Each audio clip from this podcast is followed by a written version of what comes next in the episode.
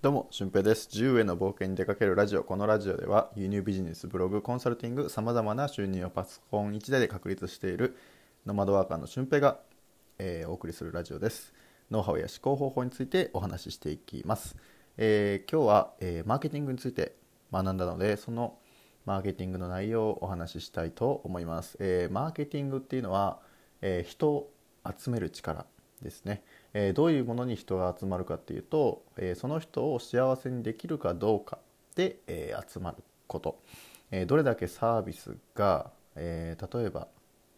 良かったとしても、えそのサービスが人を幸せにしないと人は集まってきませんよっていうことですね、えどれだけそこに時間を費やして自信作ができたとしてもそれが人のためになってない人を喜ばせるものではない、えー誰かが喜んで誰かが悲しむようなサービスだとそのサービスっていうのは広がっていきませんよっていうことなんですけど、えーまあ、そのマーケティングが例えばできるとですねどういうことが起こってくるかっていうことを、えーお話ししたいと思います。えーまあ、まずデートに、えー男の人と女の人がデートに行くとしますね。でその時に、えー男性は、まあ、プラン的に、えー USJ に行くと仮定しますデートで USJ に行くと仮定してるんですけど、えー入場とともに、えーその会場 USJ に行かないと行列ができてしまって、えー後々のこう計画がですね崩れていってしまうっていうことを事前にこう計画してたんですよね。でそれをあの彼女さんとも共有してて、えー当日はもう入場の8時から、えー開演とともに入って、えーいろんなアトラクションを楽しみましょうって言ってたんですけどでその時にあのみんなその8時に向かうために電車が混むから、え予定よりも早く電車が混むことをこう想定して、え早く電車に乗るかそのね乗り遅れるっていうことがないようにっていうことを言ってたんだけど結局彼女が起きた時に、えーもう遅刻してしまってもう8時をちょっと過ぎてしまったとします。でそうなった時に、えー男性がね言うのはあのだから言ったじゃんって、えー電車が混むって言ったでしょって。でこれが遅れたってことはもうアトラクションにこう後々から乗れなくなってくるよっていうふうなことをね言っちゃう人が多分ほとんどだと思います。でも、えーそもそもの目的っていうのはデートをしてその彼女を幸せにハッピーにすることだと思うんですよね。で、えーそう考えた時にあのじゃあ今回はアトラクションにはあんまり乗れないかもしれないけど、えー USJ の中のなんか隠れたスポットとか写真のスポットね。今回はアトラクションに乗るんじゃなくてなんかいっぱい写真を撮ったりいっぱい動画を撮ったりするプランに変えようっていうこの起点がうまくいくかどうかで結果、アトラクションにはいっぱい乗れなかったものの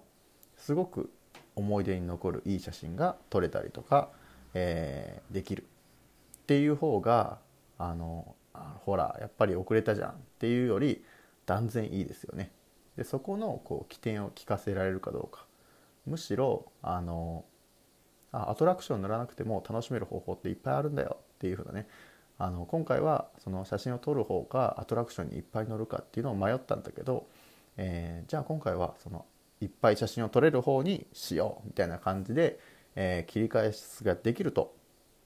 ね、すごく彼女さんも喜ぶと思うんですよね。うん、でこれをこうビジネスに応用していくとどうなるのかっていうと、えーまあ、仕事のこう大きな6つのステージというか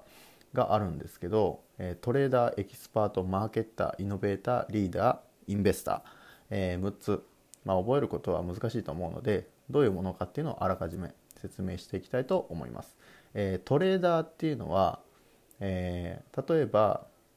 漁師が漁師の仕事をこの6つにね分けるとすると漁師っていうのは魚を取って、えーその漁港に卸すっていう仕事をしてると思うんですけどトレーダーっていうのはその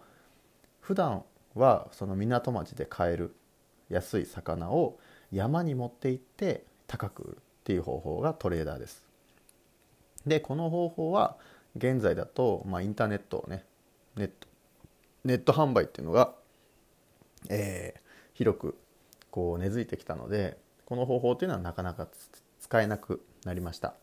えー、トレーダーっていうのはそのものを場所を変えたりとか、えー、することによってその価値を上げるっていう方法です。で2つ目がエキスパート。これは自分がもうすごく専門性を高めてすごく生産性を高めるっていう方法なんですけどこの方法も今では、えー、もう人数の多さによって賄えるので例えば海外から自分より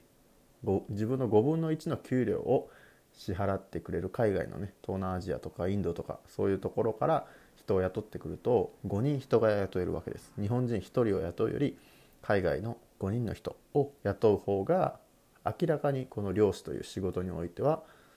えー、有利なわけですね。これがエキスパートっていう方法なんですけどであとイノベーター。イノベーターっていうのはもう先進技術を作る。まあアップルのように、えー、アップルのスティーブ・ジョブズさんのようにもう今まで誰もが開発してこなかったサービスを、えー、開発する例えば船をすごく革新的なものにするそして、えー、たくさんの魚とか珍しい魚を取れるようなシステムを構築するっていうことなんですけどこれは、まあ、並大抵の普通の人間じゃね多分できるのは一人握りの人間だと思うのでなかなかここに食い込めるっていうのは難しいと思います。で、えー、リーダー次はリーダーです。リーダーっていうのはまあ素晴らしいこう統制力を持った人でまあ、これもほんの一握りかなと思います。僕自身も学校の先生をしている時は思ったんですけどほとんどの先生があの高校とか中学校の時に生徒会の生徒会長とか副会長っていうかねいう肩書きを持ってるリーダーさんたちだったんですよね。僕はもう全くそんな肩書きがなくて、えー、学校という立場ではすごく、えー、下の立場だったんじゃないかなって僕は思うんですけど、まあ、このリーダーになれるっていう人もほんの一握りです。でインベスターっていうのは投資ですね。投資家。投資家っていうのはもう投資するお金がないと何もできないので、えー、これこそ本当に一握りの人。でなかなかできない。じゃあ何をすれば生き残れる仕事になるのかっていうとマーケッターという発想を持つことなんですよね。先ほどのデートの例えでもそうなんですけど、えー、もし一つこれがダメだとしたらそのダメだった部分を生かして短所を長所に変えるっていうのがこのマーケッターの方法なんです。例えば漁師の場合どういうふうにマーケットしていくのかっていうと、えー、傷ついた魚とかっていうのは市場で、えー、安く売られるかもしくはスーパーとかに卸せない可能性が出てきます、はい、でも、えー、っと日本料理の人とか料理人の人からすると調理するからその傷ついたものとかは関係ない。でそれを、まあ、適正な価格で販売してくれるのであれば全然普通のね綺麗な魚を買うよりそういう傷ついた魚を買える方が得。いわゆる B 級品ですね。B 級 B 級品を買える方が安くていいものが手に入るという考えがあるので、えー、その傷ついたものっていうのは料理人とかの人に受けます。であと小さな魚。もう市場では扱えないような小さな魚っていうのはあの味はね全然抜群だと思うんですよ。だからちっちゃいミニフィッシュ丼。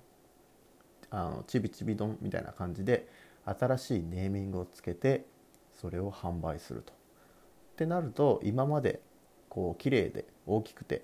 身の乗ってる魚しか売れなかったマーケットに、えー、傷ついた魚でも売れるし、えー、規定より小さい魚でも売れることができるんです今まで捨て捨ててた部分を広げることができるこれがあのマーケティングマーケッターと呼ばれる人がする仕事なんですね。うん、で、えー、世の中にはそうやってこう短所と思ってしまいがちな部分っていうのはたくさんあるんですけどそれが実は短所じゃないという、ね、そこを長所に捉えることによって新たなマーケットが出てくるっていうふうなことが、まあ、昨日学んだことなんですよね。でこれはおそらく自分自身のビジネスと置き換えても、えー、皆さんの中でいろいろと展開できると思うんですよね。文章が下手くそな人が文章を書いてはいけないのか、ね。文章を下手くそな人だ人が書く文章だからこそ何か得られるものがあるんじゃないでしょうかとかね。まあいろんな捉え方ができるのでこのマーケット自分が短所と思っている部分を生かして何か、えー、他の人をね喜ばせるようなサービスができないかっていうのを改めて僕は確認しましたので、えー、皆さんも何か今やってることを生かしてできることがないかなっていうのを考えてみてください。はい。